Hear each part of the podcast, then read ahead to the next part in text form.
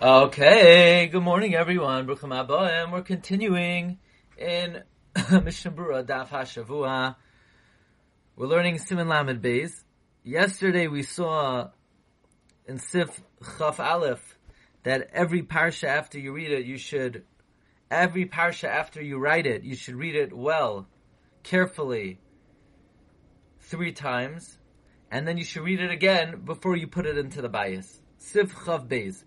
Toiv hakolmos koidem lichtav haparsha. It is a good idea to test out the pen before you begin to write the parsha. You don't want it to be leaking out too much ink and it will ruin. Likewise, you should be careful before you write every shem of Hashem. To read over everything you wrote. You don't want it to come to have to be buried because of you. So, before you come to write Hashem's name, read over everything you wrote, because if what you wrote before wasn't good, then you'll end up having to bury it with um, because it has Hashem's name in it. Says the Mishnah Berurah, Sivkatan Kufhei. Sivkatan Kufhei. Koidem sheyaschal. Ino rotzolema betchilas haparsha dafka. It doesn't just mean you should test the pen before at the beginning of the parsha. Ela koidem sheyaschal lichtay ba parsha.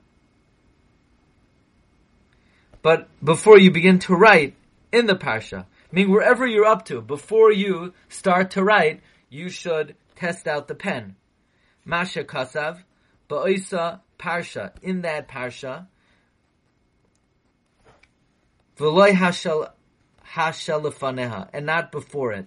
Meaning, before you start, you should test out the pen, um, and also you should be careful before you write any shame to write everything you wrote before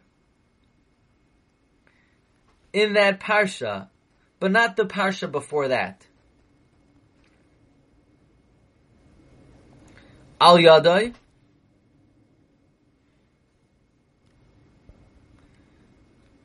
Now this is an interesting halacha. When you when you're toivel the pen to write Hashem's name, lo Don't write immediately. Because it's gonna you might ruin it with too much ink. In other words, when you dip the quill into the inkwell, don't immediately write because at that time there's still a lot of ink dripping on it. So you want to wait, just to wait a little bit and then write. Ayula yeshalav seyar. Maybe there'll be a hair on it, miyushar, and the ksav will not come out smoothly. V'gamishum shetzach lekadesh hadayai shal hakomos term sheyichtav Hashem. You also have to sanctify the ink that's on the quill before you write Hashem's name. Lachein yichavein Therefore, you should have in mind lahaniach ois achas to leave it go one letter milichtav koidim Hashem uva ois yascha lichtav. Meaning, whenever you write Hashem's name, always leave over one letter before to write, so that when you're starting to write Hashem's name, it's not the first letter being written. And uh, the Dirshu points out that's how you're Makadesh the ink. You're Makadesh the ink on the Kumos by writing one letter before. And what V'im Yasakin, and if you didn't do this, in other words, you didn't leave over one letter to write before you wrote Hashem's name, Yechapis Achar Ois Oitag. Look for a letter or a crown that needs some ink, V'malena, and fill it, V'koisadas Hashem. So there's an inyan that in order to ensure that Hashem's name is written properly, and in order to ensure that it's written b'kedusha, that either you leave over a letter to write before that, or, or you fix up a letter that needs some more ink, and by doing that, you'll make sure that when you come to writing Hashem's name, it will be with the appropriate amount of ink, and it will be niskadesh. The imsach diyay koidem shigmar Well, what if you need to to stick the quill back into the inkwell before you finish Hashem's name. So then the remaining letters of Hashem's name you're going to be writing with a fresh with fresh ink. So the Mishnah says, "Oz yitbol ba'oisio shalafnei Hashem shehim lachim."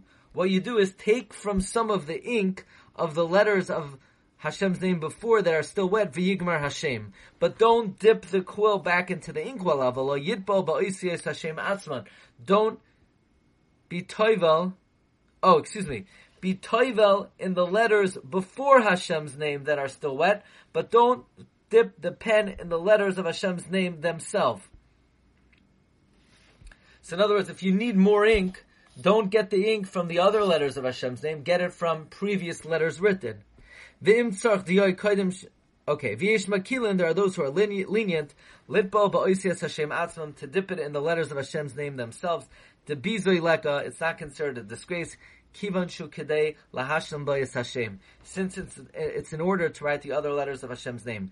V'im ha'oisiyah shalafanav einam lachin, if the letters before are not moist, azay yitbo mechadash, then you should be toival in the inkwell again, and vichapes achar oisoy tog and look for another letter or crown that needs a little bit more ink, so that when you're writing the other letters of Hashem's name, it's not with a fresh, fresh ink. All of this is a mitzvah, meaning it's a good practice. It's not ma'ake In other words, b'diavad, if you want to write Hashem's name with fresh ink, and even if you weren't mekadesh it with by writing a different letter first, b'diavad it's okay. Siv chav gimel. Im matza shechisar ois achas if you found that you're missing a letter, loy takana. There's no way to fix it. If you left out a letter while you're writing Sefer uh, Mezuzah or Tefillin, there's no way to fix it. Because you're going to go back and fix it, everything written afterwards was Shalai Kasidron. Shem Kain Hayuksuvin Shalai Kasidron, because then it was written not in order. Upsulin, and it's going to be Pasal Mishum Dechsiv, V'hayu, it says, and it will be Bahavayasan it has to be the way it appears in the Torah. V'im Yiter Oisachas, Ah, but what if I added an extra letter? Can I erase it, or do we say that then it's also a problem of everything after that is shaloi kisidron? Yesh takana al yedei There is a remedy by scraping it. Imhi b'soif teva oy betchilasa. If it's at the end of a word or the beginning. But if it's going to be in middle of the word, avalam hi teva loy. Because mishum dechsha yigra, when you scrape, yenira kishtei tevos, it's going to look like two words. Says the Mishnah Berurah, Takana behashlama.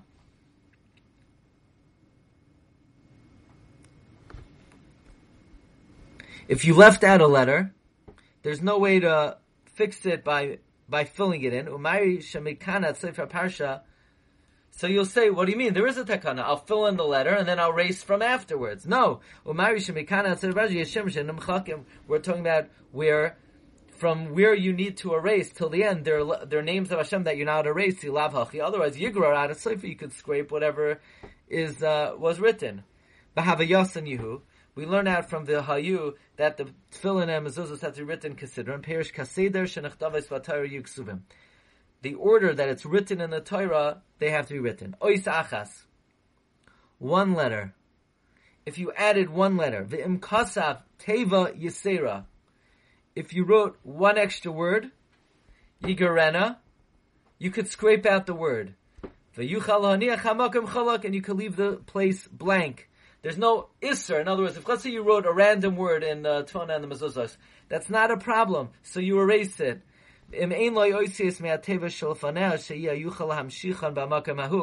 Unless, you know, sometimes you could make a resh very long.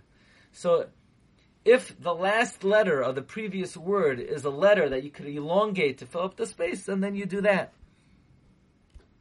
Ve'in hecholak poisal, and the empty space is not a psul kol she'in b'makaymai kishir harevach shebein parsha parsha, provided that the empty space is not the amount of space of the revach between one parsha and another, tes oisios, which is nine letters. Sometimes there's a takana, even when there's a space of nine letters.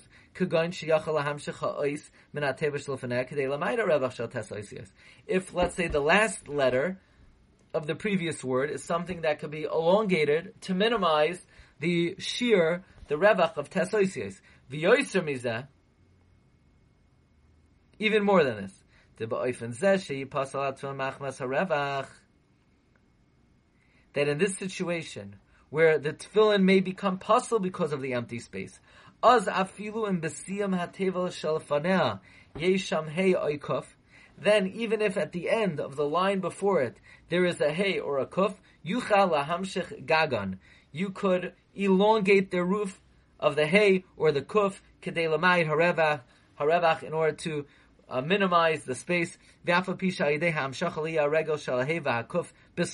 Even though if you elongate the kuf or elongate the hay, the leg of the hay and the leg of the kuf will be in the middle and not at the end of the letter. That's not a problem. The Dirshu brings that later on, there's machlekes Rishonim in the letter Hey, if the left leg needs to be keneged the Soif Hagag, or even Be'emtza. Now it's interesting, he paskins that it does need to be at the end.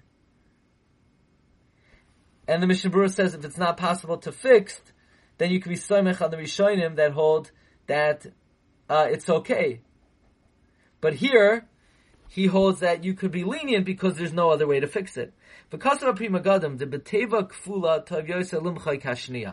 Let's say you wrote two words. In other words, you repeated a word. Mezuzais, mezuzais. You should erase the second one, not the first one. Why? Because the first one, when it was written, it was written kedin. The teva rishona kedin nechtav. The first word was written kahalacha. Koidem rishona yesh ois sheyacha lamashchai. However, if before the first word there's a letter that you could elongate, then it's better to erase the first word. That's better to erase the first word. Why? In order to be choshes for the sheet of Rabbeinu Tam, that a shear of a parsha is three letters, and if you're going to erase the second word, you're going to have more than three letter space. But if I erase the first word, I can elongate the last letter before it. So that's what you should do. Sheyigrar, if there's The Mechaber said that if you wrote an extra letter, you could scrape it if it's at the beginning or end of a word. But if it's in the middle, it's going to be a problem because it will look like two words. You